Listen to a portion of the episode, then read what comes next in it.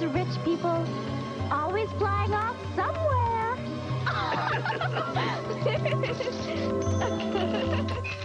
Hey everyone, welcome to the Vegan Vanguard. It's Mexie, and Marine. and we hated our previous intro. We've hated it since the start, Since day one. since There's day not one. one day when I have enjoyed saying that intro. And I don't think that honestly, if we're being honest, that there's been a single day that the listeners enjoyed listening to that intro. So It's just Yeah. so bad. What were we Yeah, thinking? I don't know. I don't know. Yeah. So yeah, I mean, bear with us as we come up with a new intro. Mhm. But um, Maybe yeah. listeners have some advice, Yeah, you can pitch in some, some thoughts. suggestions. Yeah. Hmm. So yeah, Man, happy we will never be saying that again. No, never. Fear not. So yeah, today we're going to talk a bit about our experiences as creators on YouTube and uh, as a podcast creators and just I guess generally in online activist spaces. Totally. And as also people who have somewhat of an online presence in activist Mhm. leftist spaces, but who are considered like total freaks in their daily life. you know, you're like, I swear to God, there are some people who think like me. Mhm. And yeah. I feel like when I'm online or when I'm interacting in those spaces, I feel that a lot of people are. But then when I go out into the real world, I almost feel embarrassed about my channel or very insecure Mhm. about just Yeah, but no, exactly. So yeah, I, I feel like this will be relevant for if you are a creator of some kind, or even just for people who are part of the online leftist community, the online vegan community, who are trying to, you know, put information out there and be vulnerable and and face pushback and trying to create change. And Mhm. I think these are challenges that a lot of us face and uh yeah i think it'd be good to talk about them and then how we personally try to overcome them and try to build a warmer sense of community and uh and you know purpose for Mhm, what we're doing. Mhm. yeah and how on some days it's easier than others. I know that today we had another episode planned up until about midday and then we were just talking back and forth on WhatsApp and just had so many feelings that we wanted to discuss. And so we decided to, at the last minute, switch this episode topic. So it's definitely going to be unplanned and unscripted. but yeah and we both had like a pretty difficult week so we just kind of felt this would be a great way to Mhm. pick ourselves up and hopefully pick up some of the listeners who are also feeling this way because i do get a lot of messages from people who are similarly frustrated and facing similar challenges in these online activist spaces. Hmm Yeah, and at least my difficulty in wanting to put out content that is more vulnerable and that does address these topics more and that shows that I am a multi-dimensional complex person who also can be really funny and silly and not serious and unscripted but then also feeling like maybe the best way to present this information is to kind of give people the cor- cold hard facts and also i certainly get less criticism when i'm doing that or the criticism is less personal so it's a Mhm. bit easier to handle because then you attract people who just disagree with your political views and i think that that's just easier to take than someone who's criticizing you know your speech habits which we'll talk about Mhm. later or you know something about like your personal life Mhm. um yeah but I'm constantly I'm constantly having existential doubt about like where to draw that line. hmm yeah And yeah, and going back and forth on it. And I know that it's something that you experienced too, Mexie, and notably recently with your Q&A video. Yes. Yeah. I was, when I filmed that video, I did not want to post it. I hated it for many, many days and I wanted to refilm it. And finally, I was just like, you know what? It took me two hours or, you know, a long time to film this. So I'm not going to refilm it. I'm just going to put it up. Mhm. But I was super self conscious about it. and yeah it's a hard line i mean i i do want to get on there and bring myself to the channel and just feel like i'm totally being myself and being a goof and laughing and joking and like swearing because that's what i do in real life and Mm-hmm. i just kind of want it to be like off the cuff as if i'm just talking to my friends but yeah that does open you up to a lot more criticism and I, yeah i'm not sure if it actually takes away from what you're saying or some people some people tend to think that it does take away Mhm. from what you're saying there's a lot of videos on my channel that i feel like going back and just making private and just keeping up my video essays where it's it's you know relatively well scripted and everything looks good although all of my earlier videos even if they were video essays a lot of them i never scripted and i i was talking off the cuff so Right. You just edit it more. No, I didn't. Like I just um some of those are are kind of painful to watch for me actually Mhm. because um but hey, I mean that's where I started, you know. But but yeah, so I mean one I guess we can talk about the speech stuff now because that was like one of the main reasons why I was so self-conscious about it because when I script myself, obviously I don't say the words like and um and you know, and I don't use up talk and, and everything. But this is just how I speak in my regular daily life. And Mhm. so it's just very vulnerable and yeah, it just makes you feel very self conscious to think that people are going to focus on that. And I know it's not just me that they focus on. Like I was watching uh ContraPoints interviewed Chelsea Manning, and I guess she said, you know, a lot.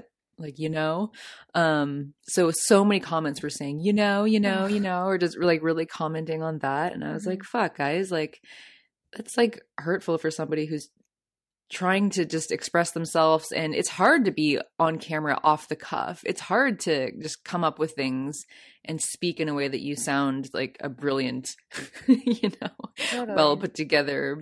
Yeah so anyway i was very self-conscious about that and then i did get comments. I always get comments if i'm off the cuff that i say like too much or i say or i speak in uptalk and why it's so ridiculous it's so terrible and you know it's just it's really difficult to deal with those kind of things because it's frustrating. It's like i can't i can't police the way that i'm talking all the time or i won't come off as genuine hmm um or i just things just won't come out right. It'll be really difficult for me to say it. But when i am just being myself i feel super super vulnerable to everyone saying oh you say you're saying like too much. It's lame what Mhm. you're saying. You you sound unintelligent Yeah. I mean, how many times have we listened back to the editing of this podcast and oh yeah have lamented over how many times we say like? mm-hmm. I mean, the funny thing is that I never notice you saying it when I'm editing the podcast. Mm-hmm. I am so focused on the way that I'm speaking, you know, Mhm, that I mhm. notice it a lot more and I think, okay, how can even how can people even listen to the message that I'm delivering because all that I can hear is the like. Mm-hmm. But that also is such a projection on my behalf and is also just the way that I speak and Mm-hmm. when I really focus on the media that I consume that's off the cuff, the people are saying like a lot as well, but I don't ever notice it unless I start focusing on it. Mm-hmm. And then now it's become this weird thing where I think, okay, well, they're saying it a lot, so it must not be that noticeable when I say it. Or conversely, when people don't say it that much, I think, how can they not be saying it? mm-hmm. How can they never be saying like because I say like so much and I sound like such an idiot? And Mm-hmm. yeah. I was watching um ContraPoints live with Briahna Gray and she just blew me away. She Mhm. was saying the most insightful and articulate thing. She was not saying like, she was not saying um. I mean, she was, but not that much. And I was just floored. I was just like, how are you talking like that? Yeah. like, like, I could never talk like that mm-hmm. and i don't know i and i i get kind of upset i mean i commented this to to someone who commented on that q&a video and pointed out that i was saying like too much that i i feel like it's also kind of a gendered thing i mean you know i'm i'm some men use uptalk and they say like a lot as well but i feel like people don't really criticize men who say like um maybe because they, their voices are lower so even when they do use uptalk it's not as noticeable um but i feel like i don't see a lot of like male male youtube creators getting comments saying why are you saying like so much or why are you saying you know what i mean That's interesting. That's interesting because as you're saying that, I'm realizing I don't think I've ever. You're like, yeah, they say like and they use uptalk. And I'm thinking, I don't even know if that's true because I don't even listen to how they talk very much. Or I've Mhm. never. I've never stopped to listen exactly to the words that they're using and to compare it to my own speech patterns. So you might be right that they use uptalk and that they use like. I literally don't Mhm. know. hmm Well, in a lot of videos, people are scripted and they're not saying like or um or you know. But if you catch somebody just saying something off the cuff, then oftentimes they do use Right. like or they use uptalk sometimes and whatever. But I don't feel like it's as noticeable when men do it. mm-hmm. Yeah, there like there are some people that I can think of who do say like a lot and who do use uptalk as men, but it sounds more authoritative in their their male voice. So anyway, just this is all to say that I feel like it's kind of a gendered thing where um, you know, women are socialized to speak in this way more often, even though men also are to some extent as well. Um, but then it's just one of those things where we devalue whatever a woman is doing and value whatever a man is doing, you know? So Mhm. it's like if men are socialized like not a snowballing effect. Right. So if men are socialized not to speak this way, then that's automatically considered the authoritative, intelligent, well composed way to be speaking. And if women are talking in this other way that they've been to- socialized to speak in, then that is considered unintelligent and flaky and flimsy and, you know, not sure of yourself and, and whatnot. Yeah, you're right. I think it is a self fulfilling prophecy in the sense that perhaps this is a less clear way to talk, but also since women tend to talk that way more than men, it also reifies the fact that this is a like a devalued way of speaking and so on and Mhm. so forth. I read this article that was interesting about uptalk and about vocal fry that that's what they called it. I think it also stems from the fact that women whenever they offer some sort of information do so in a way that's more uncertain. So like i know that's what uptalk is right? You raise the Mhm. intonation of your voice to make it seem almost like a question mark at the end so as to make whatever you're saying sound way more tentative hmm but so it's obviously not just a way of speaking. It's also that women tend to use qualifiers, say, you know, say like, do you agree? Or you know what I mean? Or isn't that true? Um, and that also reminds me of things that I've read, for example, about behaviors, gendered behaviors of students in college classrooms, how they'll raise their hand and say, you know, I'm not really sure what this means, or like, oh, correct me if this is completely off topic, or oh, you can totally disregard what I'm saying, but I kind of have the feeling that da da da da da. Mhm, mhm. Yeah. Whereas men, you know, are more likely to present information in a authoritative or at least matter of factual way, Mhm, even when they are less sure. mhm. So it's it's true that I mean to speak to what you're saying and I've never really thought about it that way, but the our way of speaking, you know, this quote unquote valley girl way of speaking is also a product of all of that social conditioning. So Mhm. the fact it's it's almost like broken window policing to point the finger at like uptalk or at these really specific ways that women speak without kind of attacking the larger societal issue of how we deal with information in like a gendered way or how Mhm. we devalue certain information when it's coming from from different people. Yeah, I mean, like everything you're saying about, you know, women tend to do this more because they tend to present things in ways that are more, um, you know, they, they tend to present things in ways that might be more accommodating to someone else disagreeing with them, or they might be presenting things in a way that might be, you know, less harsh or less offensive to somebody else so that you can have more of, of a dialogue.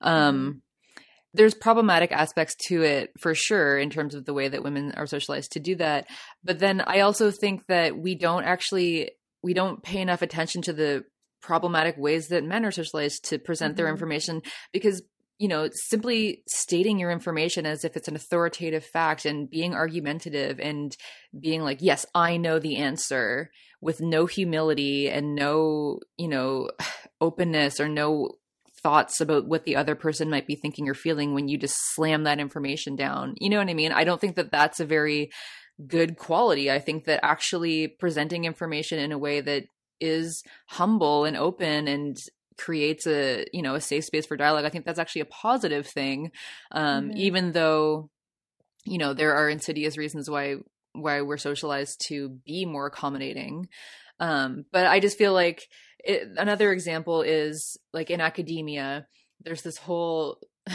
thing or this whole trend i guess that often journalists will contact academics to give expertise or whatever. They'll say, We're writing a piece on X, Y, and Z, and you're an expert in this. So can you answer some questions?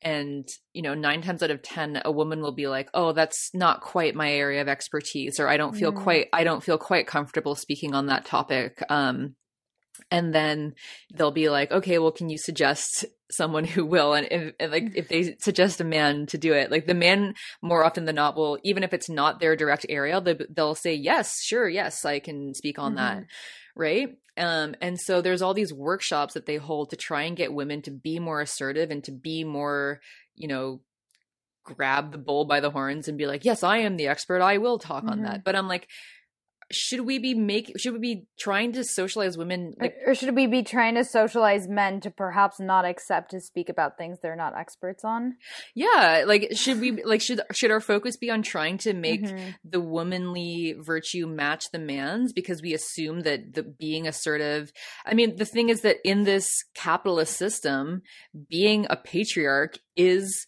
beneficial. So, of course, if w- within this value system, it is beneficial for somebody to just say that they are the expert and take all the opportunities yeah, and, and yourself, take right? take all the speaking, like take up all the air in the room. But if we're trying to build an alternative kind of you know society where yeah people have integrity and people are actually um, open and caring and whatever you know I, I feel like our our focus shouldn't always be on socializing the women to try and take on more masculine traits or or putting down the way that they've been socialized as necessarily something that should be devalued mm-hmm. um or just you know disregarded i mean i i know that it's a, an issue that you know women are taught to to maybe question them, themselves more or be more tentative but i'm like but i think men should be taught to be more tentative i think men mm-hmm. should be taught to not necessarily slam down their opinion and be super rigid in their thinking and um, you know get very upset if people are challenging them and you know to to be kind and polite in in dialogue even if it's oppositional i just anyway this, yeah. that was a whole rant.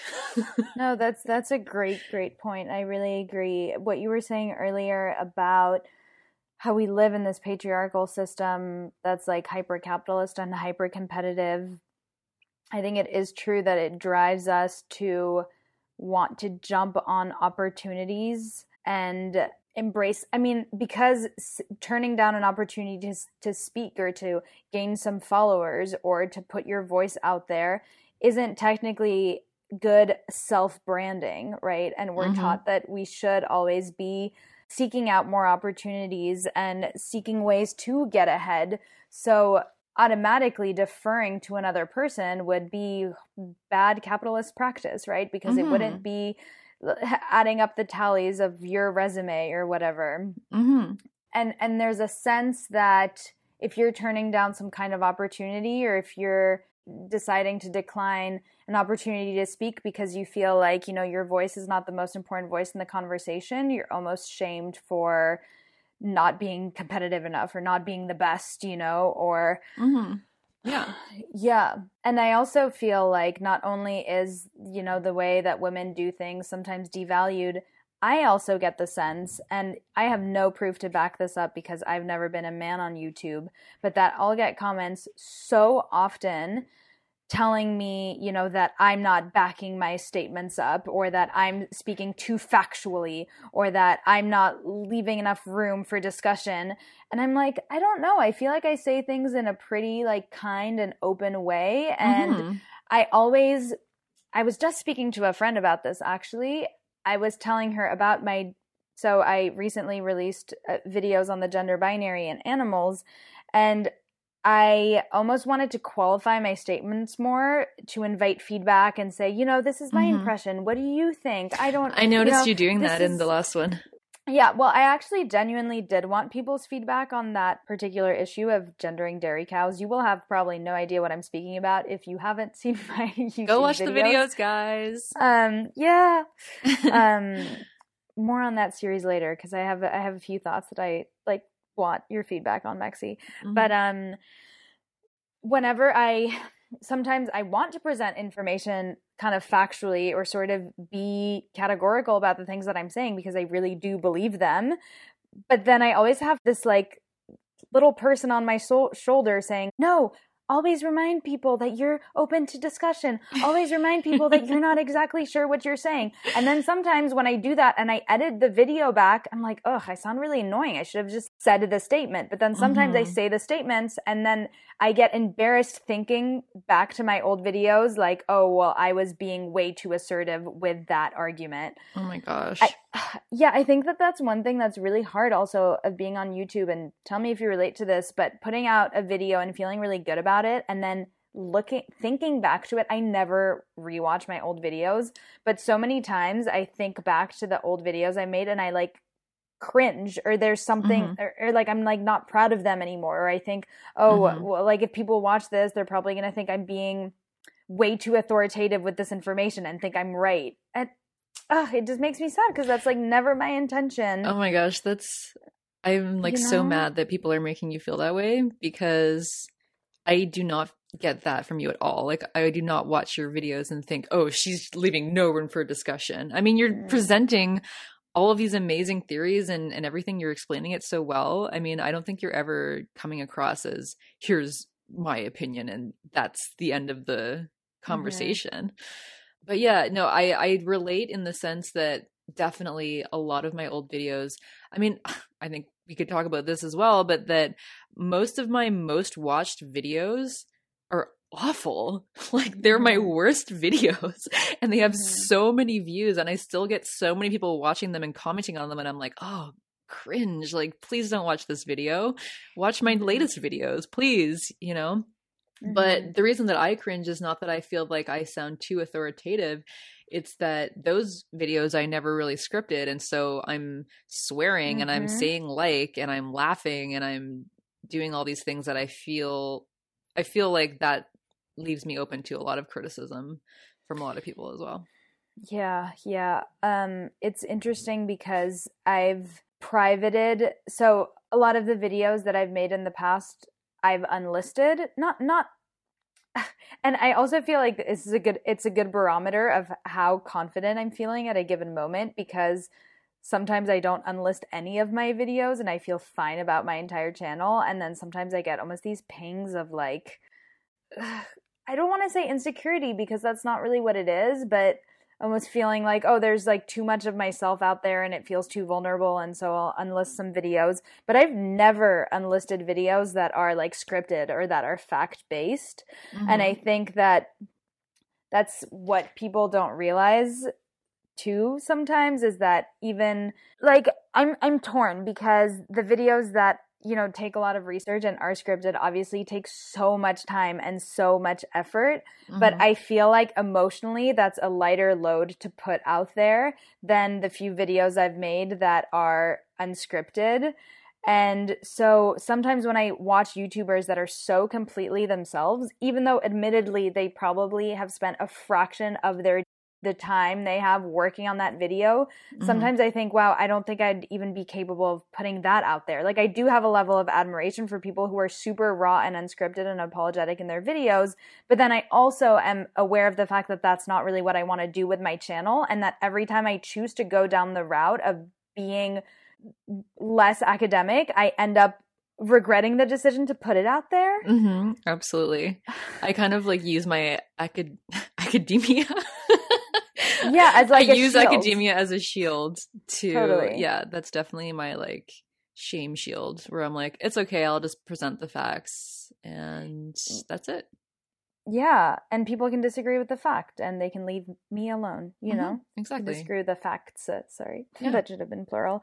Um, yeah, and and I think that that would be different if no one who I knew in my real life watched my channel. Mhm. If it was completely only anonymous people, I don't think I would care. Mhm. Or I know that I wouldn't care because I've had daydreams of like, oh, I want to start a new channel and have it be top secret and not followed by anyone who I know. but then how would I even start to get traffic to that channel? Because Yeah. if I posted on my other channel, hey guys, I made a new yeah, yeah, exactly. private life like channel, people would go and follow that. Also from my real life. Um, Mhm. but it is a line that's really hard to walk when people when I meet people and usually I don't talk about the fact that I have a YouTube channel so I just you know talk about my day job like tutoring students and teaching classes in school and um I sound sort of sort of boring to be honest like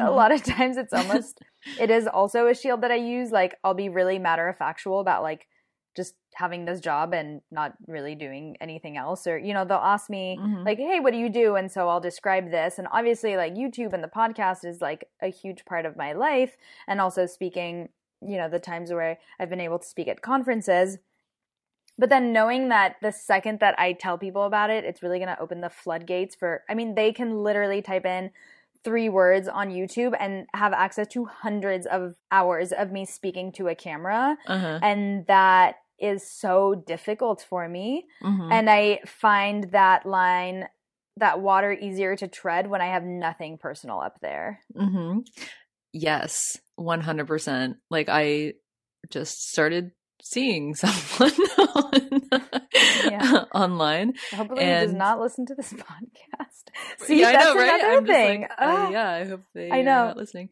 Um, so often Mexie and I are like, oh, we wish we could talk about like our dating and our sex life and all these things we want to rant about, and then we're like, but what if people hear it? I know that's the whole problem. Actually, I have a really Really funny is. story from my maybe we should start start a dinner. top secret podcast, babe, Yeah, that we don't post anywhere. Yeah. No, I have a very funny story from my Easter dinner, but I'll just finish this this Oh yeah. quickly. So anyway, I I always mention that I have a YouTube channel, but I don't liberally give it out to people because Okay, but what if people are ask you what it is? What do you say? for sure. Well, I mean, I don't know, like on these online dating sites, a lot of them I just like don't really follow up with. I'm like, okay, just forget you. Some of them I have given it to. Somebody some people actually um had their own channels that were along the same lines like they were also speaking about politics and stuff so uh, for people like that i was like oh cool fine like you'll like it then um but like, what about in your personal life? Like people you know who you meet. Well, like a lot of them are just not interested. I mean, a lot of my close friends just don't really like they all know that I have a YouTube channel and they all know that I have a podcast, but they just aren't super interested in listening to it or watching it. Mhm. I feel like a lot of people that I know like don't actually really even sit around watching YouTube videos at all um or listening to podcasts. Um I also feel like you're since you're working on it. I mean, since you just completed a dissertation, a PhD, that very much like it still says something about your beliefs and what you're interested in and Mhm. your you know driver in academia i feel like when i was you know on this research grant in argentina studying like political science and transgender rights or when i was in school i felt less of a like people still kind of got what my interests were from Mhm. the from what i was doing in my daily life whereas now my job is super apolitical mhm. and so I really don't feel like I present a version of my I, I really don't feel like I present any of my political beliefs or any of who I am when I talk about like what I what I do at, for you know quote unquote for a living. Mhm. And so but the podcast has helped a little bit with that because I feel more comfortable telling people, "Oh, and I have a podcast because okay, what are the odds that they're going to sit through like hours of me and Mexie talking or if they will like fine, you know, but it's not like my face on a camera right. available on their phone while they're talking to me when they've just met me 10 minutes ago. Right. Yeah, that's always awkward. And I'm always just like, what if they think my editing skills are balls? like, what if they're just like, wow, this is bad, you know? Mhm. Um, but yeah, I mean, I guess you're right that my current profession, I mean, and like people who know me, people who have known me since high school and everything, and see what I'm posting on Facebook. Although I hardly post on my personal Facebook anymore, I post on my Mexie page. But I mean, they all know that I'm like pretty radical, so Mm-hmm. I'm sure they know exactly what my channel's about. And if they don't care to watch it, then they just don't care to watch it, whatever.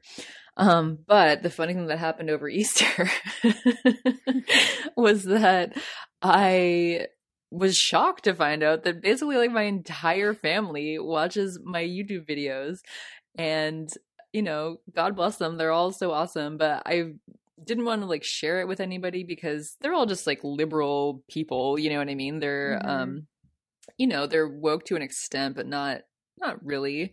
Um Mhm. and certainly in my nana I feel I just I really did not want, my nana to find the channel because I felt like she would have a lot of strong opinions about it.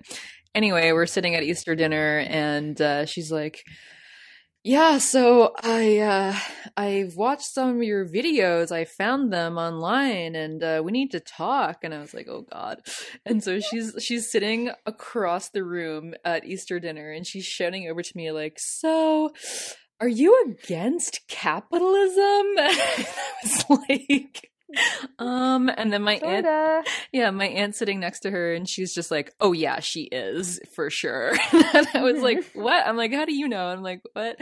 And my cousin's sitting next to me, and he's like, "Oh, I've been waiting for this day." And I was like, "Do you watch my channel too?" I, apparently, everyone watches my channel, and I'm like, "Wow!" And so I was super embarrassed. I was, and they were like, "Why didn't you tell us about it?" And I was like, "Because I don't want anyone to watch it." And they were Mhm. like, "But they were actually, don't. yeah, I know. A, a lot of them were really supportive and being like, "Oh, actually, they were really educational videos, and I like them or whatever." But my nana was very freaked out. She was very freaked out. Mhm. Um, but yeah, it's just it is weird to want because we have these these spaces where yeah, I would love to come on here and talk about yeah our sex lives or like whatever but it's like no we can't because people might hear it that we know you Mhm. know it's it's very very weird um just walking that Mhm. line of wanting to be gen- like just genuine and authentic and say whatever the hell we want but then realizing that our loved ones are maybe watching and listening right. or and people, then people that we've just started with dating are maybe watching and listening and then we're like oh oops guess i made Absolutely, a whole podcast about and- you and tying back to what we were saying earlier of like wanting to be totally authentic but then feeling almost you know feeling more embarrassed if we're saying like more or if we're saying Yeah. comments that aren't always 100% on point or aren't always 100% like using the correct terminology or you know Mhm. um and i feel a lot more comfortable on this podcast than on my channel for Mhm. sure because Yeah. i don't i know for a fact my parents don't listen to this and i don't think you know my friends might listen to this but if they're my best friends like i don't obviously i don't give a fuck if they hear all this stuff because i've Mhm. spoken to them about it so so like that's that's great. Like I, I say things on this podcast that i would never say otherwise about like my family or you know even the story that you just shared. Um not that i would ever like shit talk them or anything. Like i love them and that's not what i want to come on here for but i really overthink every little thing that i do say on my channel because i know that that can be interpreted a certain way by my family members. Mhm. and a really, really clear example of that was with my coming out as bisexual video. Mhm. That video was so hard for me to put out there and then deal with the consequences of what it did when I put it out there. Um Mhm. I had been wanting to make I want to talk about bisexuality so much more than I do. And maybe maybe we can have a segment where I do so on this channel Yeah. until that need has passed, you know? Mhm. Um but but i didn't you know on my channel so i i kind of came out to myself and to my friends as bisexual like a year and a half before i put that video up and i at first being realizing i was bisexual was just this very personal thing and then it became imbued with all these political realizations of like oh my god it's because we think also sexuality is so binary and i always felt like i had to choose and you know the personal is political obviously like the personal is political when it comes to my bisexuality Mhm. and so i finally like made that video that was 100% the most vulnerable video that i've made to date about not just bisexuality, but also my experience realizing that I was bisexual growing up, or like having these conflicted feelings about feeling like I might be a lesbian and being very scared about that when I was younger and having a homophobic family and da da da da da. Mm-hmm. And um yeah, like I so I mean there's definitely some so now that video is unlisted, by the way, Mexie, I don't know if you if you knew that. Yeah, no. But I, I unlisted it a, a long time ago because I realized like it's not worth the stress. Like it, Mhm. I have I have way too much stress of knowing that it's it, it's up there because people in my family can see it, but also the people that I'm meeting the second they find out that I have a channel, like that's a video that I might not want them to see. That goes back to what we were saying earlier of like, well, there is a certain security that you have if you if your channel only talks about purely political things that aren't personal because I don't really give a shit if like you know someone who I meet at a party goes and watches it. But as Mhm. soon as you have personal information, it's just different. Not not to say that I'm like ashamed about who I am, but like you you don't necessarily want to open that door to like Mhm. anyone. Mhm. Um and anyway, putting that video up like I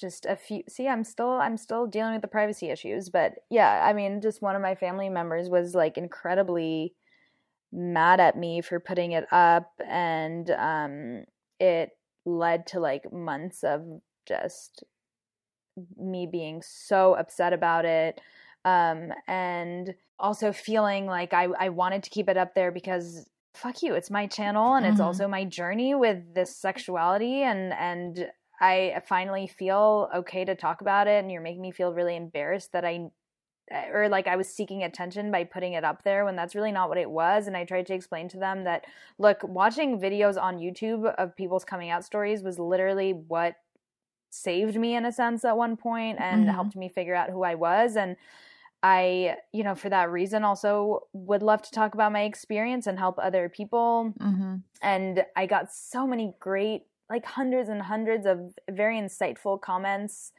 on that video of also people relating to it. And, but anyway, I still decided to take it down a few months ago because I, I was thinking, you know, it's not worth, it's not worth the stress. Um, Mhm. and it's not worth the stress of meeting someone and not knowing if they've seen that video. And the other thing is that people from my high school know that I have a channel and like they don't watch my stuff, but I have a feeling a lot of people, quite a few people I know for a fact saw that video. Mhm. And I went to a super privileged high school, normie ass high school, where basically 99% of the people who I went to high school with are now in finance or in corporate law, literally Mm.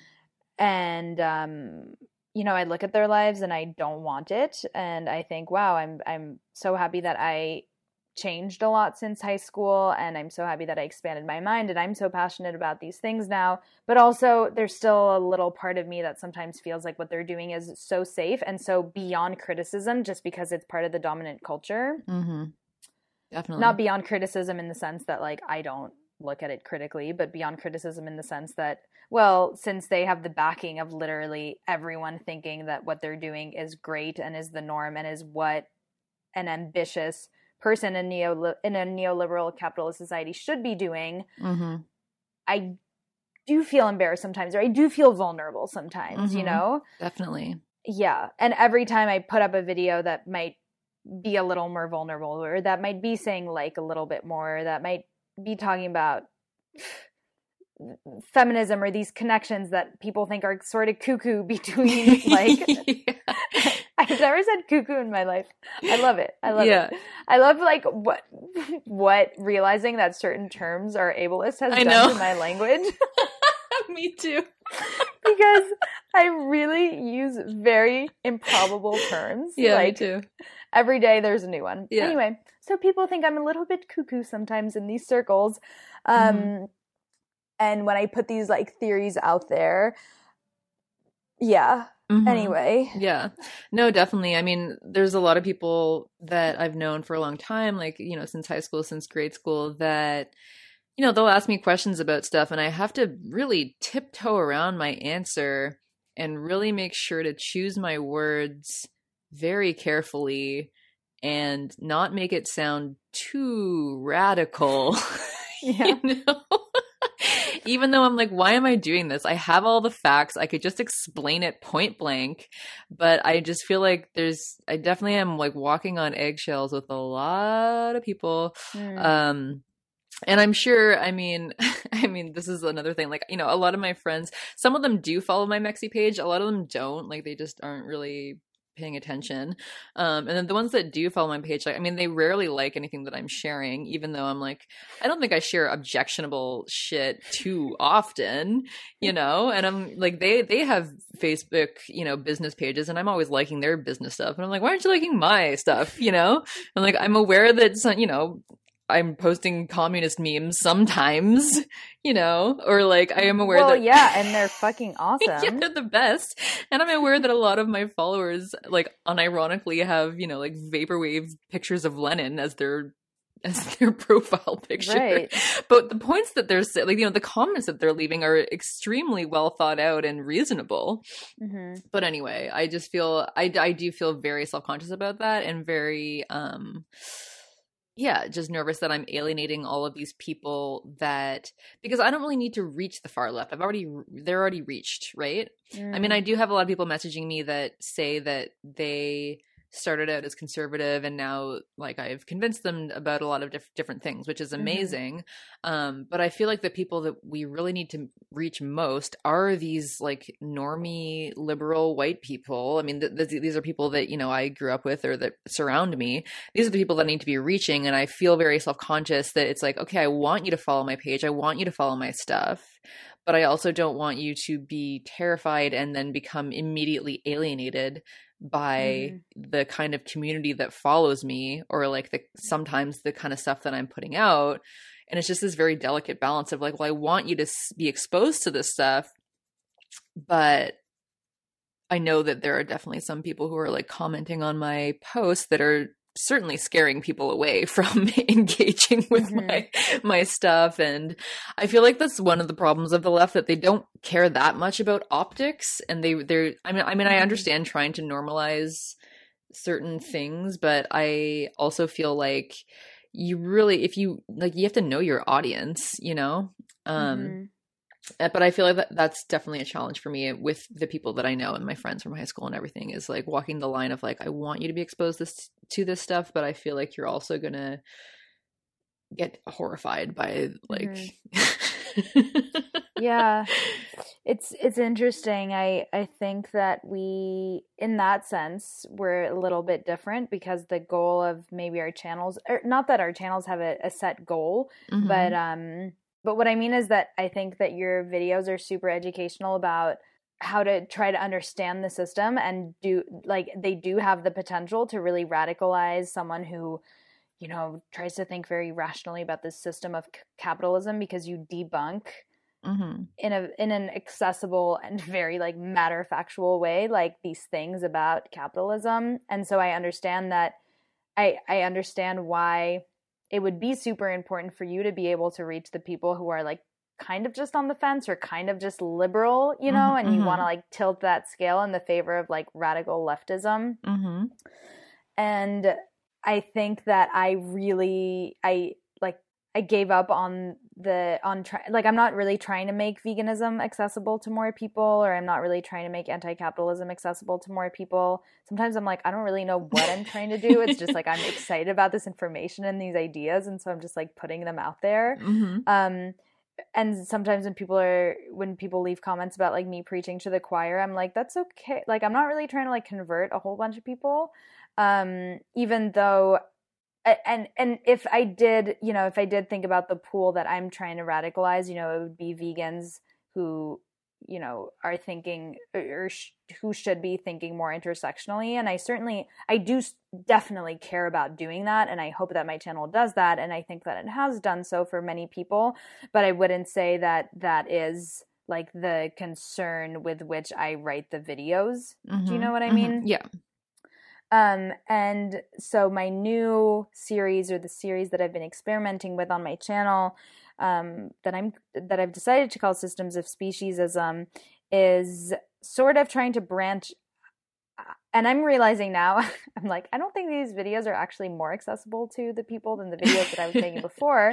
But I was thinking, you know, so so the the point of the way the videos go is I, t- I take one oppression and I explain how it affects animals. Like I've done how ableism affects animals and how the gender binary affects animals. And I think next I want to do how fat shaming affects animals or how ageism affects animals or I don't know. I have so many ideas. Mm-hmm. And I was thinking, well, okay, people who, you know, are concerned with sizeism or people who are concerned about ableism, also showing them that animals are victims of this system of, of oppression is a good way also to like show them how intersectional like the fact that animals are their allies and the fact mm-hmm. that if they really do want to dismantle this oppression in human communities then they're going to have to take into consideration animals because if they keep sanctioning the oppression of animals then they're implicitly continuing mm-hmm.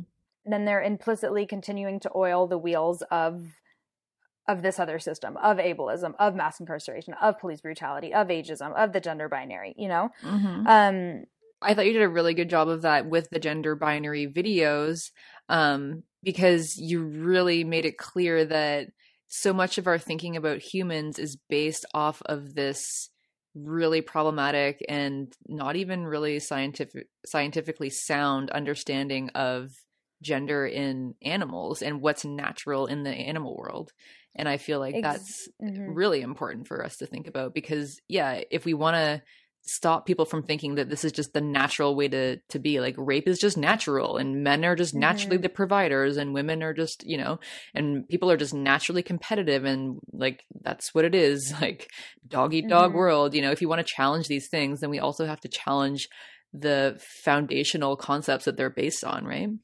mhm right and thinking about and Aph Ko talks about this in her book Aphro-ism um, but thinking about animality like thinking not just about animals and humans and how to free animals mm-hmm. but thinking about like the whole concept of animality as wrapped up in literally every single social justice issue you know and how mm-hmm. animality is a status under capitalism and under our current system of hierarchy yeah and i thought well you know what a this would be a really cool way to show how much like animality is itself a social construct and does need to be challenged if we want to at all overcome these other oppressions. You know, we can't tackle them independently from animality. Mm-hmm.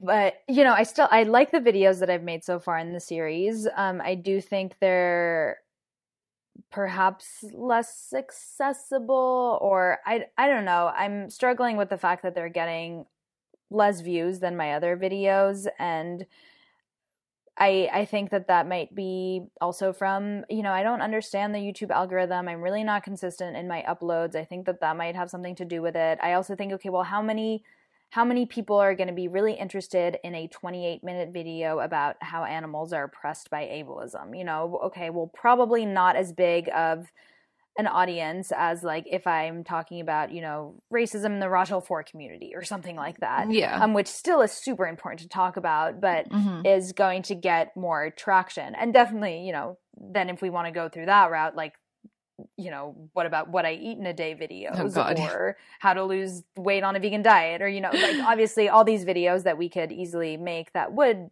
100% get more traction. Mm-hmm.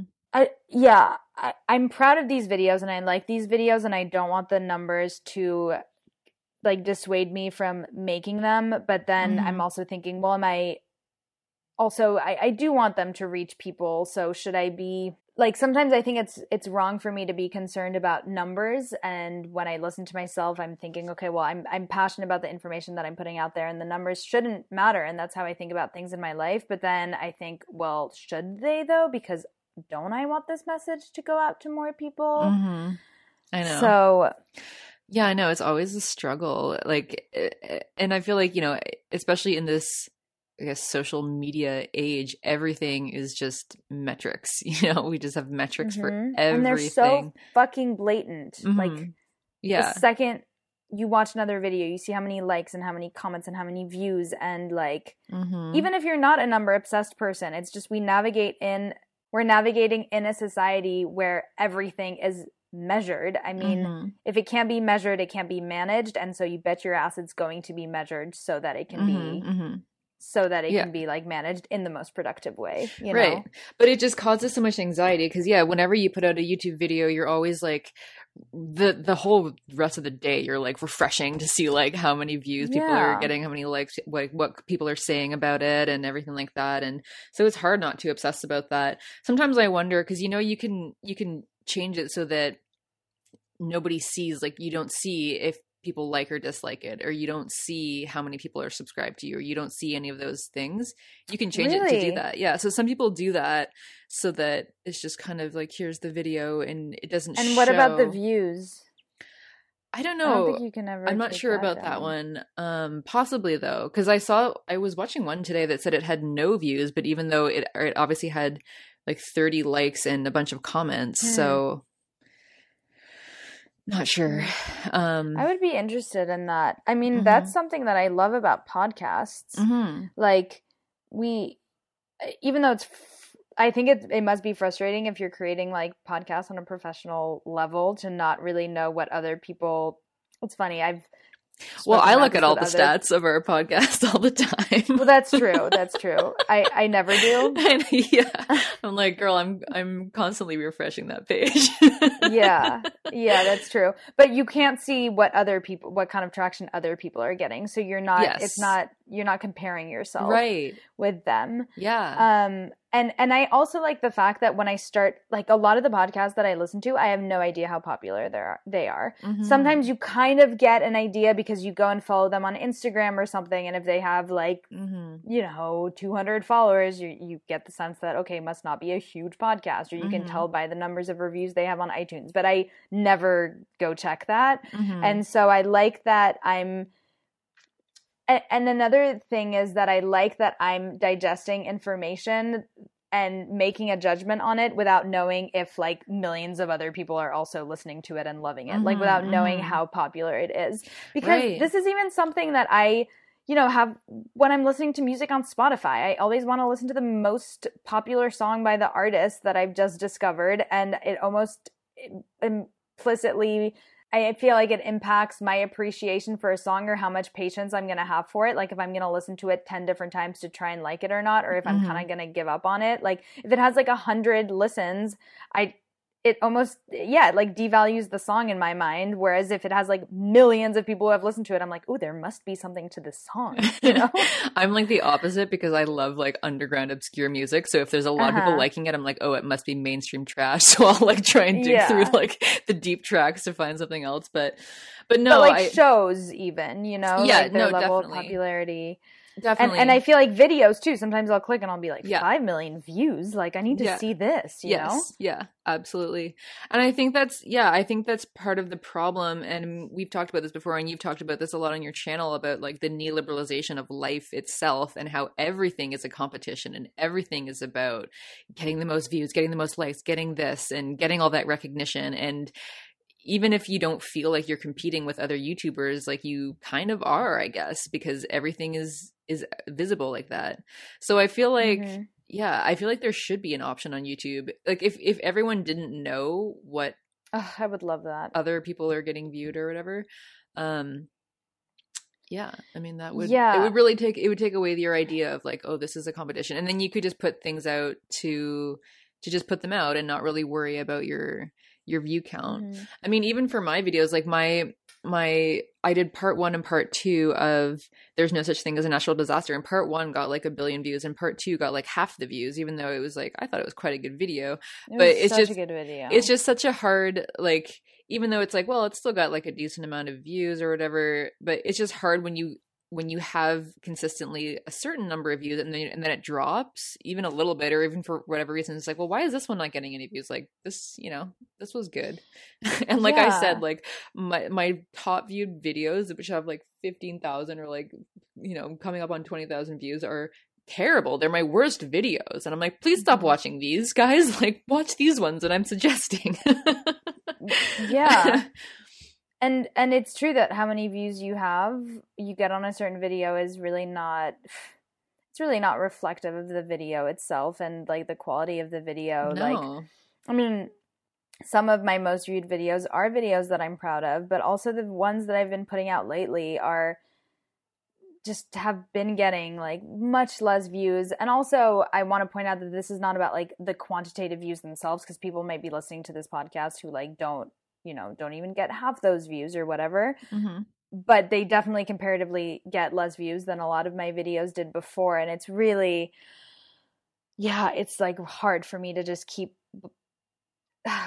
It's almost like I, and, and, and a part of me really truly does not care and i feel like neoliberal society takes that away from me Yeah. because people then i think oh well people must think that i should care Mhm. so you know an example even is when people are like oh so do you make money with youtube or like oh so oh yeah i had someone ask me recently like oh so is your french series like working well like working well like it's a french expression like um Mhm, mhm. doing well Yep. and I was like, no, I mean that's not like really why I'm doing it, you know, but but also people always ask me about my YouTube channel in terms of like are the metrics growing as Yeah. if that should be the point of why I'm putting it out there. And so I tell Mhm. people like no, I mean that's like not really what I'm trying to do with it. But then people are so obsessed with that sort of thinking that they think I must be sort of comforting myself by not caring about that Mhm, so mhm, much. But I'm mhm. like, no, I'm really not. Like, I really don't care. But then I feel like I'm pushed to care sometimes. Yeah. Um, I know. and like in you know in college i so i've always really hated competition like being competitive with people. Like i i don't know i don't do any team sports. I i think i used to be really competitive up until i was like i don't know 13 or 14 or even 15 i feel like i stopped being super competitive when i became a feminist honestly because before I was always trying to compete with other women or with other men to show them that like I was as good as other men. oh my and god, me too. I was obsessed. I went to college and I read like all this amazing feminist lit and I was like, wait, I literally never want to compete with anyone ever again. Like Yeah. I'm enough and I feel like yeah. So Yeah, I was Um, like the most confrontational in high school. I was just like, I can do anything a guy would do, and I would just like, now I'm like, oh no, I'm it. cold. I don't want to do that sport. You know, whereas like before I totally would have just like done it. You know? oh yeah, no, for sure, I would like compete to the Yeah. death. Right. I'm like, no, I don't really want to like ride this triple black diamond ski slope hmm because I'm cold and I'd rather cuddle up and drink wine or something, you know? Um, whereas before I always felt like I had to prove myself. Um, and I realized that actually I don't ever need to prove myself and my life is just fine and I'm not dead. Yeah. Um, and so in college, I really didn't take any. So I was a political science and gender studies major, and I really didn't take any courses with my close friends. I mean, they took other classes anyways, but I really liked being like, I'm such a loner a lot of the times. Like, I really like taking classes on my own. I liked the fact that, like, I didn't really care about my GPA that much. Even th- I did for myself, like I worked hard, hmm even though I also partied hard and socialized a lot, which I know people who know me from YouTube are always whenever side note, but whenever they meet me, they're all, they're like, "Oh, you're a lot more fun or a lot less serious than you seem on your YouTube channel." which I'm both like, "Yeah, dude, I'm I'm cool," but then I'm also like, "Wow, I must I must really give off the vibe of being just you know a really not fun frigid person on YouTube." Everything But is anyway. oppression. yeah, exactly. You're People are like, "Oh, oppressing wait, me with your presence. like, yeah yeah exactly. Um but anyway that yeah that that was an aside. But what was i saying? Oh yes i was saying that in college i or just like in general i really don't do th- things in teams and i really didn't take classes with my friends not because i'm too competitive but also just because i just did stress i just don't like competition. And i kind of like like doing my own thing and being passionate about my own stuff. And i sort of like when all my friends have different hobbies and we really support each other but we're not like in direct we're not like directly doing the same thing. And i really don't feel like i need numbers or i need to know how other people are doing to assess how i'm doing. Like i feel very confident in my sense of self and my ability to do stuff. I Mhm. just rather shut out the noise so sometimes i feel like i pigeonhole myself on youtube almost to like avoid the f- or not pigeonhole. I don't know where i'm going with this but i i think on youtube like i don't try to be super like i don't try to make a bunch of collabs or i don't really try to hop on a lot of bandwagons because it's kind of safe and nice to just be sort of in my own thing. Hmm um but it's still interesting being on a platform where the numbers are so public um, that you're sort of implicitly forced to compare yourself to people. And I also think that this whole like fear or avoidance of competition is also i mean that's why i don't like to share my channel with the people in my life. That's why i never post videos to my personal page. That's why like still on some level even though youtube is like this public thing it's still something that a lot of people in my personal life don't get. So i'm not being compared with anyone mm-hmm, you know? Mm-hmm. yeah. No definitely. I also don't like I don't touch any of the drama that's going on. I don't make takedown videos. I don't make things that I could make that would get a lot of views, but I'm like, no, mm-hmm. I like to just put out my own little informational videos and if you want to watch them you can watch them and if you don't you can just mm-hmm. not watch them mm-hmm. and i'm mm-hmm. not going to get tied into any of this other shit like i have so many people who come on they're just like debate ask yourself or like whatever yeah. and i'm like no no. That would be like so pointless. Why would you put yourself through that? I have no idea.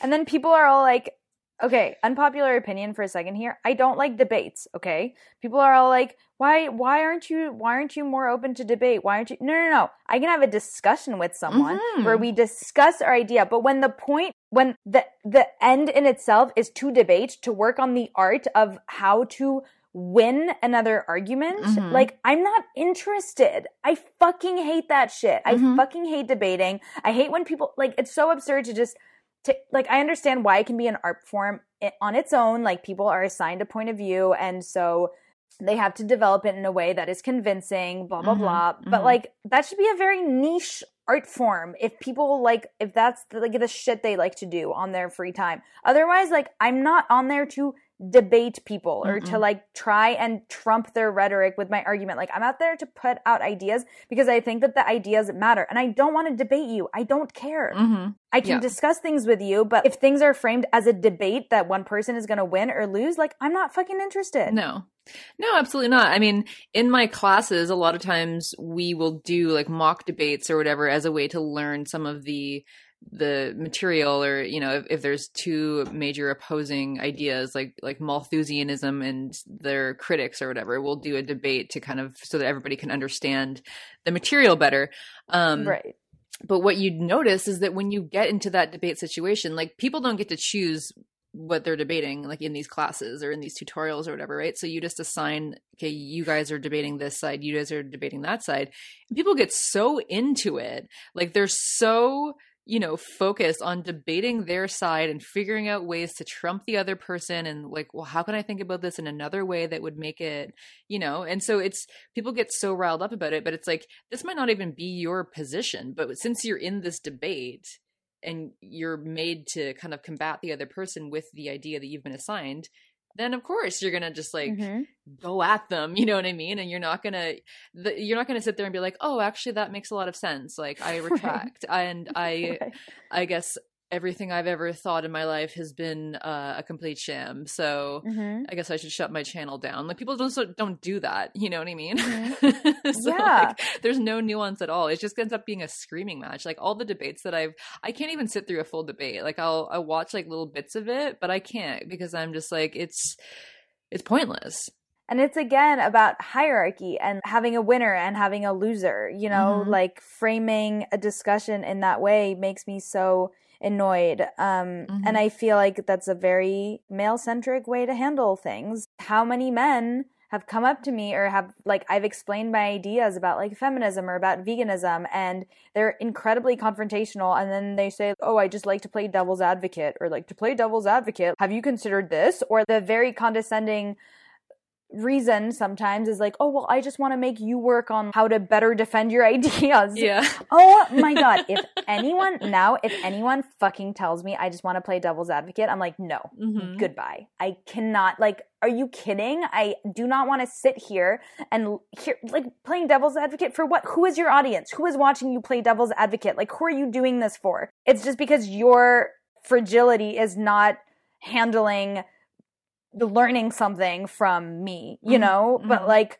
playing devil's advocate like for what for who just so that you can get me like super riled up and emotional and then try to discredit me on that basis mm-hmm. and then say patronizingly that it was all to just help me work on the elaboration of my arguments in the first place yeah no that's super annoying but definitely i mean it goes back to what we were saying earlier about like valuing valuing a, a, male way of arguing and presenting information versus like a f- more female way of like open dialogue and like welcoming mm-hmm. kind polite discussion you know what i mean and these debates i mean i feel like they don't really change anyone's mind like people go into them you know there's like debates like sargon versus some leftist or whatever and it's like all of sargon's fans just think that he won and all of the leftist fans just think that he, the leftist won it's just mm-hmm. people don't come away from that feeling like they learned anything. They just feel like even more galvanized in their in their ideas. So I really do like discussion. That's why I like ContraPoints Live mm-hmm. a lot. Um I but mm-hmm. she's not really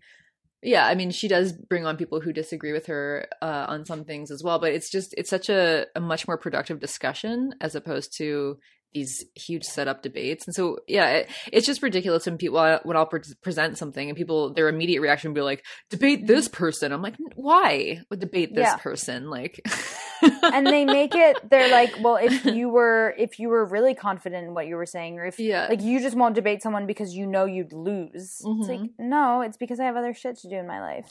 And, and also I because care. I don't, I know that they wouldn't be arguing in good faith. And also because if somebody just doesn't have any of the, the relevant information, then it's like I don't have time to sit there explaining it to them. For mm-hmm. example, like listening to that debate between Matt Blender and the vegan cheetah, and the vegan cheetah is going off about how, you know, well, isn't it just the elite Jews or like isn't it like aren't aren't people in Africa just backwards and like aren't they just not good at being capitalist and it's just like if you don't have any of the knowledge or background or information i like i'm not going to spend hours sitting here being like well okay let's start with the history of colonialism you know like like that's fucking it's pointless like, like there's so many layers of stuff you'd have to deconstruct exactly. before you were even able to understand yes. what i'm arguing yeah that it's too much. Yeah, exactly. You can't have a debate like that because then everything that the other person is saying is just this ridiculous thing where it's like, okay, that's so problematic. So let me just explain the way that the entire world works to you in mm-hmm. f- five minutes. You know, it's just mm-hmm. absurd.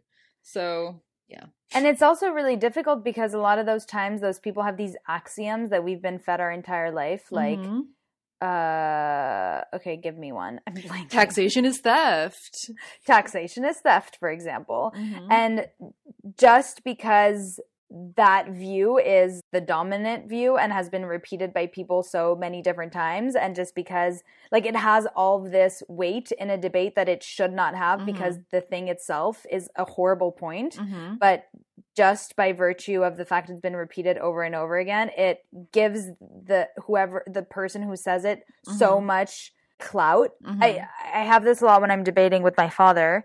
Um Dad, okay, he's not listening to this. I need to stop freaking out. but he says these axioms like um you, well you know competition is what made us who we are or um you need to this like social darwinist idea of like mm-hmm. even though it's not all roses and rainbows and it sucks like at the end of the day we need to be competitive and like competition is what got us here and it's what you know Mm-hmm. at the mm-hmm. end of the day like getting things on the market is what's going to make them succeed and what whatever all these pretty absurd verifiably false claims mm-hmm. that he doesn't need to back up at all or he doesn't need to question at all just because they're so universally accepted mm-hmm. and it's really difficult to argue with that um mm-hmm.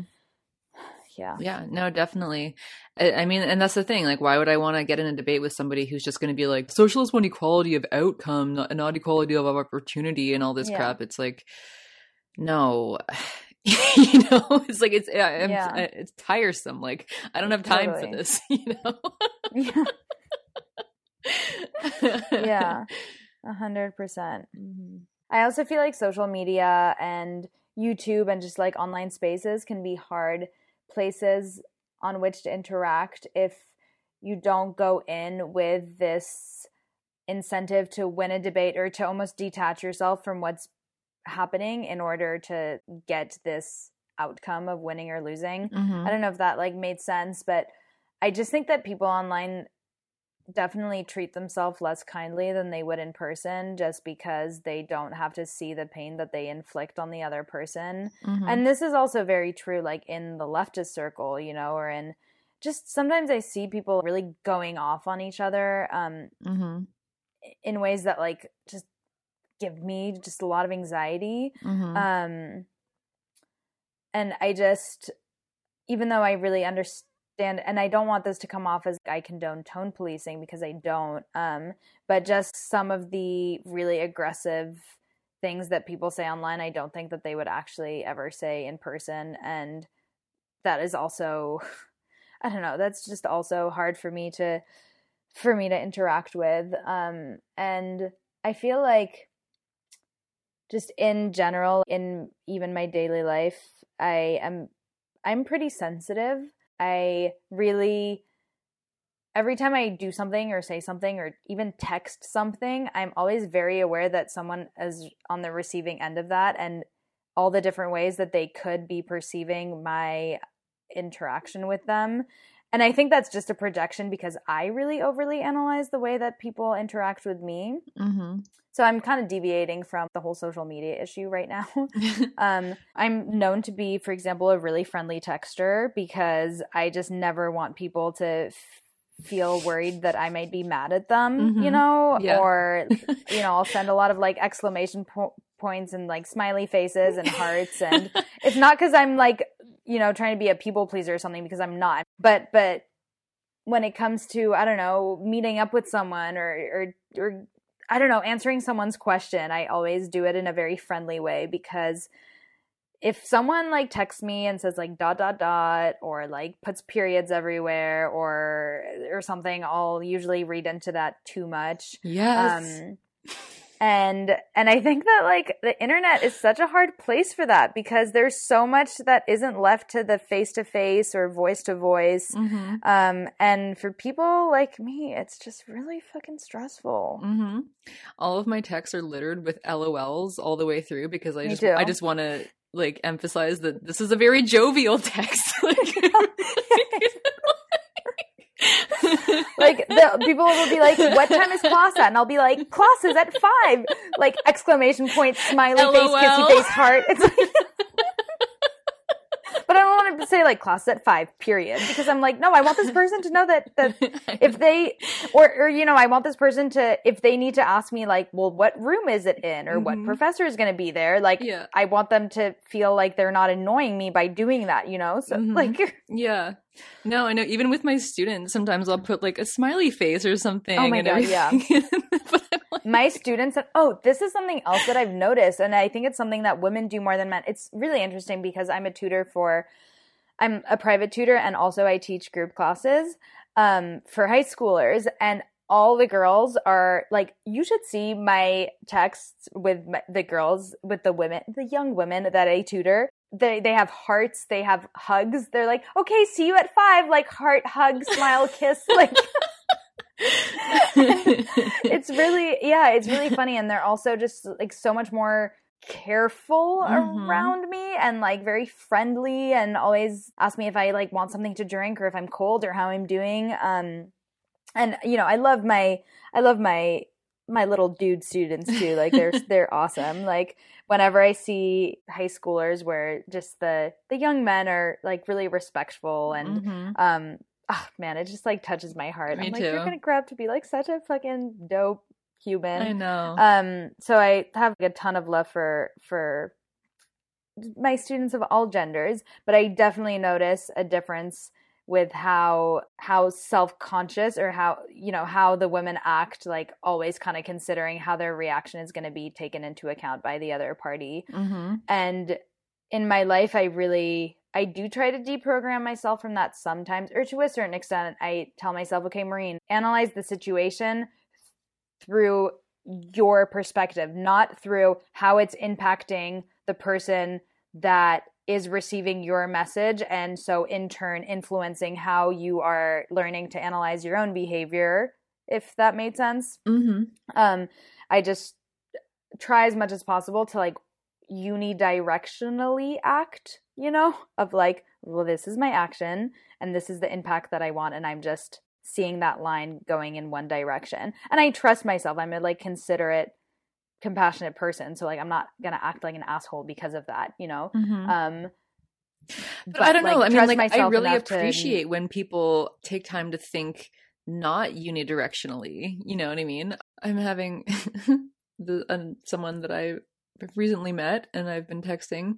Um, they do not do like jovial texts. it's very, Yeah. it's I very, it's, deal with cold it's very texters, to the point all the time with periods everywhere and there's like hardly any an emoji and i'm like i don't i don't know how to read this at all Yeah.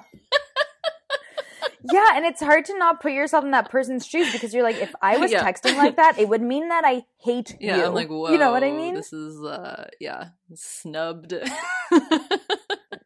That's been one of the biggest battles of my adult life is learning to separate myself from people's reactions understanding that even though they're not writing me back or even though they're answering in some kind of way it doesn't mean that they don't love me or it doesn't mean that they must be mad or it doesn't mean that I they must not care about me. It just means that they have a different operating system than I do because it's hard for me not to think, well, if I was acting exactly like that, it would mean this, this, and this. It would mean that this person is, you know, out of my thoughts. It would mean that I'm sort of mad. It would mean that, you know, all of these things Mhm. that I really have to struggle not to view other people's actions through. Um, Mhm. Yeah, and some people are just flat out inconsiderate, like for sure. But some people also just obviously like act differently than I do, and that's fine. Mhm. And I need to not get all worried. no And, and plus, if they have a problem with me, they just should tell me. Like I shouldn't be playing mind games to try and figure it out. Just like No. this person that you're seeing, like if they don't want to be seeing you, or if they like they're gonna tell you that. yeah well, hopefully You know what I mean? Yeah. yeah for sure for sure Yeah. yeah i mean and you just have to like find your people too right because it's like okay yeah Mhm. somebody has a different operating system than you and they're throwing you into disarray but it's like yeah no you just got to find your people who get what you're putting out and maybe put out a similar energy a similar Mhm. vibe and then go from there Yeah. Yeah. And how can how can we find these people, Mexie? that was a perfect segue Yeah. well tell me marine i'm dying to know. Um yeah i i was joking to mexie about this a few days ago because i felt like when i became vegan i didn't know any other vegans like at all. This was oh my god almost five years ago now. Damn. And also when i became a feminist i felt like i didn't know any other feminists and when i realized i was bisexual i was like i don't know any other bisexuals and it's so funny how every time flash forward a few months into the future like those are the only people who i know around me like I feel like all my friends are vegan or vegan curious or yeah, like all my closest friends are vegan at this point and it's either because I've met friends that are also vegan or because I've veganized like my best friends. Mhm. Um and same like the same thing is happening with bi women. Like I know so many bi women now and you know either a lot of women in my life have also realized that they're bi. Either I've I've also like sought out, you know, sought to meet more by people so i've like created a little bit of a community um but that's really awesome like finding as you said like finding your people and seeing Mhm. that there are people who are out there and if i live my values fully then you know i don't want to get all law of attraction in here but like you do yeah you do attract or like you do like the Mhm. people who are also interested in that stuff gravitate towards you and you gravitate towards them hmm especially That's because I'm you. like totally yeah like I'm such a no bullshit type of person. Oh, man, I really envy like people who can small talk at parties or people Ugh. who can. I just get so fucking real right away, and my friends tease me about this sometimes. Like within 30 minutes, the person is telling me like their life story and their childhood and like all the drama that's happened to them, and like re- like I just get into such serious conversations with people all the time yeah and on some level can be tiring sometimes as we know um but also i'm just so fucking grateful for the deep deep deep connections that i have with the the people who are close to me in my life and I I feel like the upside from being like an intense person with like politically charged beliefs about everything um you know obviously there are downsides that we've been talking about for nearly an hour and a half um but I also feel like I know who I am and like I love the people who are around me so much and like the people the few people who I am surrounded by love me for me, Mhm. you know. Mhm. And that's really awesome to have that sort of security. hmm Yeah, I think you're really, really good at, you know, surrounding yourself with amazing people. I feel like, I mean, a lot of my friends that I have, like my closest friends, I've had since like grade school. And so, I mean, a lot of them obviously like they, they understand me. Like we're, we understand each other on like a lot of different levels, but a lot of them are like, we don't talk politics or we don't really talk like Mm. sometimes we talk about veganism and stuff. Um, but it's just, yeah, it's just kind of different. Um, I guess a lot of the people that I've met since like putting myself out there. I mean, like my colleagues at school obviously like share a lot of my politics or or whatever. Um, but yeah, I guess I meet people online, but I haven't like been as successful, I guess, at like creating like a vegan like leftist community um Mhm. like off of an online space um although i'm trying to go out to like more events and stuff in toronto and i feel like that'll be you know really good and really useful um because yeah i get a lot of comments from people or a lot of questions from people who like live in small towns and like small conservative towns and they feel super alienated and they don't really know how to connect with people or build that community and i'm i'm always kind of at a loss cuz i mean that it is hard you know it is. Mhm. It is hard to especially if you're in a situation where you don't have a lot of people close to you but then in that case i think online is a good you know a good medium because i'm like yeah i've, I've never even met marine in real life like guys Guys, make it happen. Send us money. hey we're going to in june june is for oh, sure man. um So excited. but still we've been able to like have such a amazing close relationship just via online and we met that way so i feel like even if you live in a tiny place and people around you aren't that great you know i feel like you can still make connections with people that feel good and make you realize that you're not alone you know totally. mm-hmm. Totally. I think that there is such a tremendous sense of community and empowerment that can be accomplished by just putting yourself out there as exactly who you are and meeting meeting people with like that that fresh slate. And I think Mhm. that if online can be a place where you can do that, I think that's really wonderful. I know that when I first went vegan and stopped caring about or just became I, I would not call myself a minimalist but really didn't like got rid of so many of my clothes just really developed like different interests. Um, i felt quite alienated from my close of my my group of close friends not my close of group friends um and i signed up on okcupid and my profile it was the first time that i was like defining myself in these like really political terms um, in what I was doing. And so I was meeting people from online. We were meeting on the basis they, they knew that I was like anti capitalist. They knew that I was vegan. They knew that I was a feminist. Mm-hmm. And just it, it was a huge out for me at that time when I felt very alienated from my close friends to be able to just meet someone with these labels or like with this new identity that I had. Even if I didn't particularly get along with that person. It Mhm. didn't really matter. Mhm. But the fact that I was presenting myself to the world in this way and like getting to experiment those new identities and talk about these new ideas and like reclaim them in a public space was so so important. Mm-hmm. And yeah, so like online was a huge part of that for me. Okay, Cupid was a huge part of that for me. I've never date uh no, I've dated one person from OkCupid, but otherwise I've met a lot of people on OkCupid and I've never had anything romantic with any of them except for yeah, one person. But um just just I say that because I really think that it can be a website or like online can be a place where you can go without, you know, necessarily like dating the person or having something romantic Mm-hmm.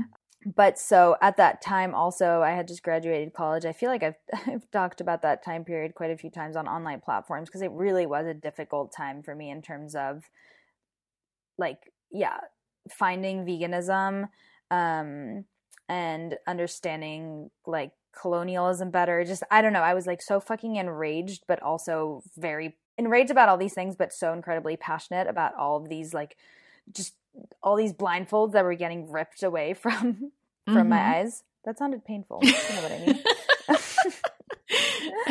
that I so I was really lucky because after college I got to I traveled for 6 months in Asia. Mhm.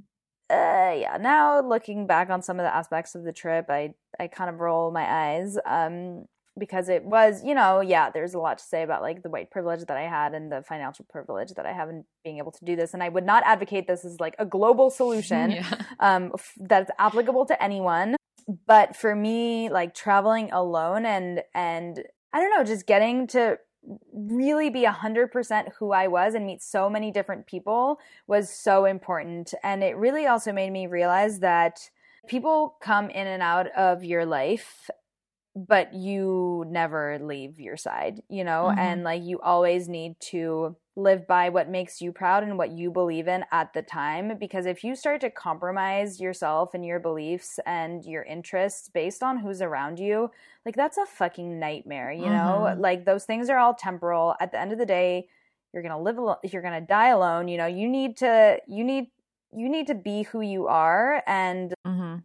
not let that person constantly get deviated by the circumstances. Mhm. And traveling for six months alone really helped me, really helped solidify that for me because there were so many times where I would have wanted to make little compromises to feel more comfortable, Mhm. to to make the other person feel more comfortable. But then you like leave that person the next day or like two days later when you're not in that bus ride or whatever, and you realize, oh, that person actually that that had no bearing on my life. Like what did have bearing on my life was what I decided to do because that influences the person who I am today and the decisions that I have to live by today. Mhm. And yeah, just like realizing and really trying to embrace the fact that what's most important is like to live by who you want to be and to try to own that 100% and yeah to like learn to love to spend time with yourself and love who you are because like Mhm. you're gonna be I, I know it sounds lame but i'm really fucking excited and almost comforted by the fact that no matter what happens in my life like i'm gonna be with myself like i Mhm. actually love to hang out with me like whenever my i God, me hang out with people for too long for like a week or even like a day Mhm.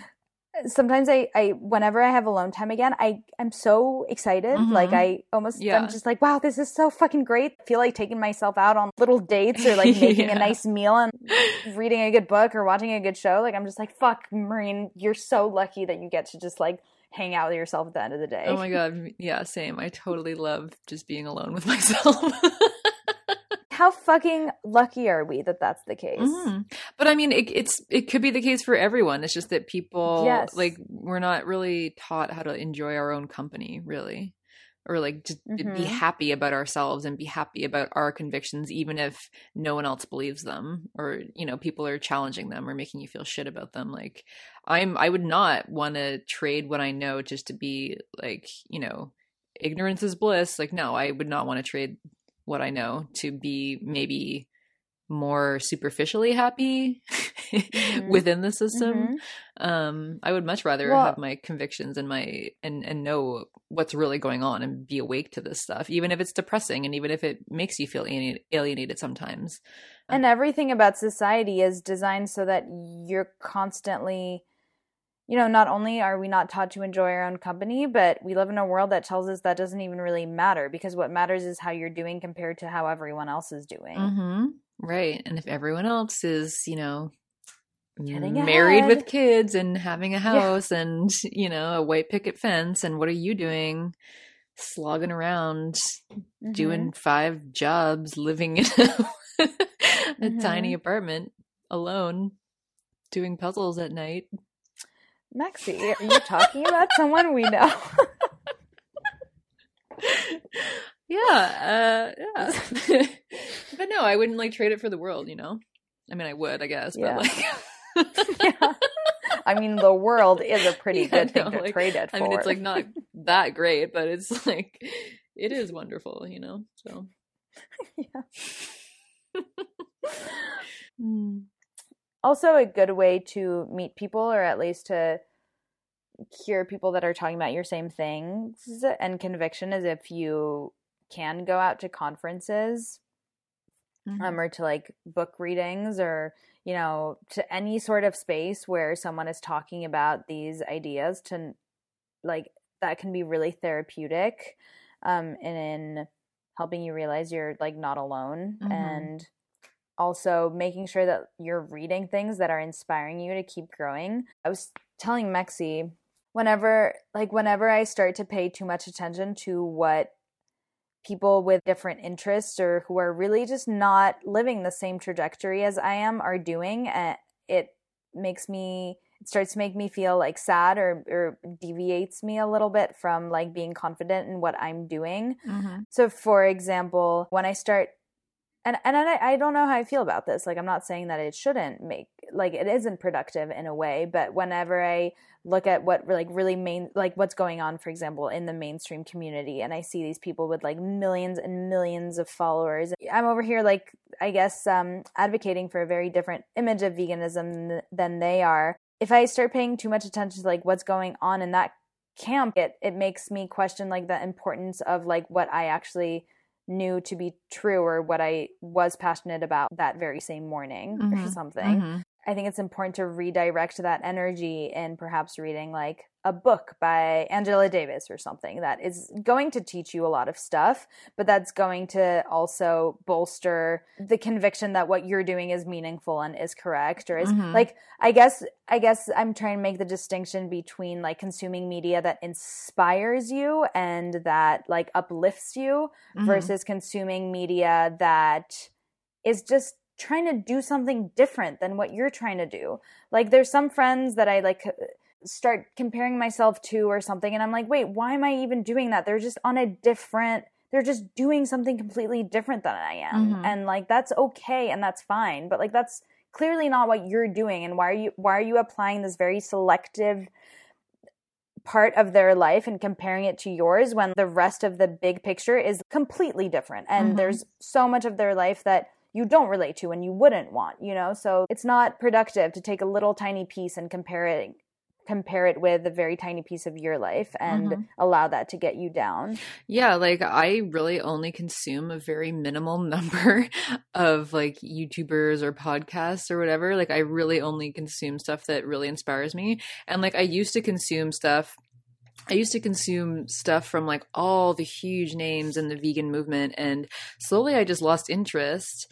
And it wasn't mm-hmm. necessarily because I was like, oh, their vision is making me depressed, but it's just, I wasn't, I was like, this is boring. Like, I'm not.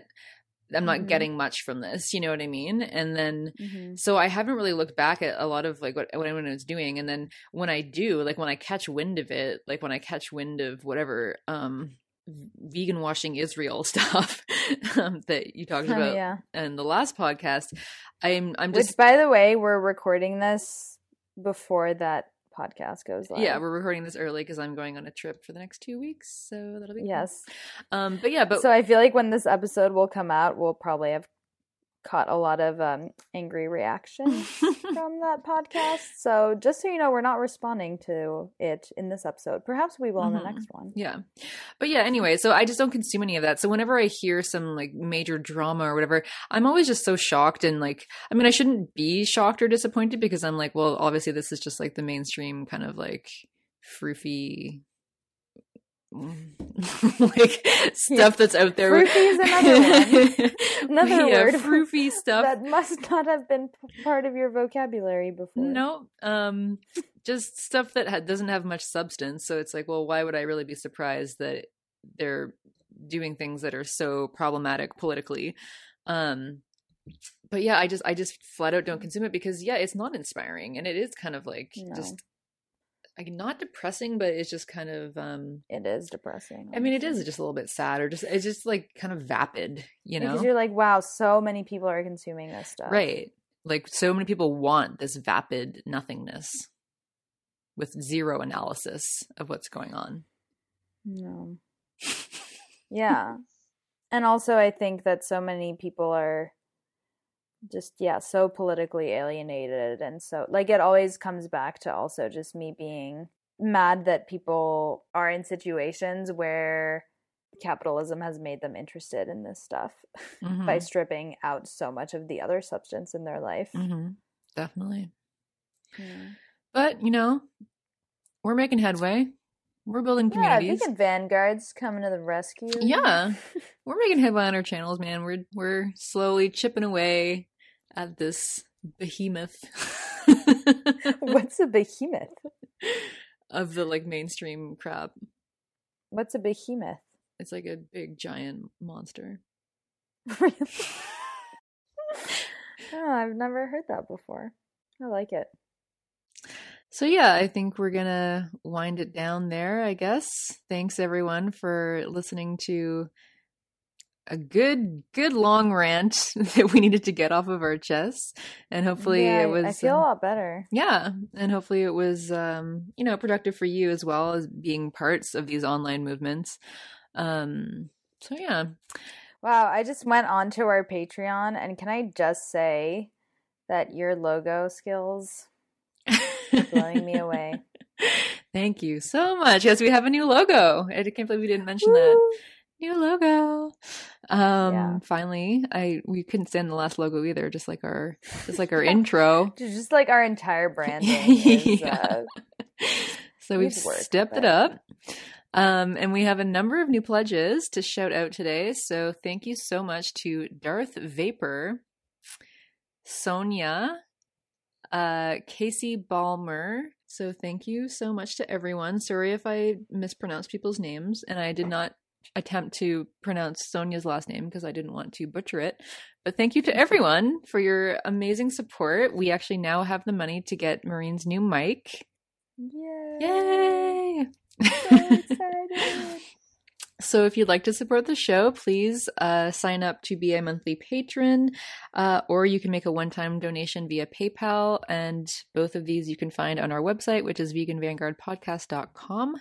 Or you can rate and review us on iTunes or Google Play or whatever else you listen to us on, and share the episodes with your friends. Yeah! Help us grow this community. Yay! Yay! Thank you so much. yes. All right. So we'll see you in two weeks. We'll see you in two weeks. Cheers.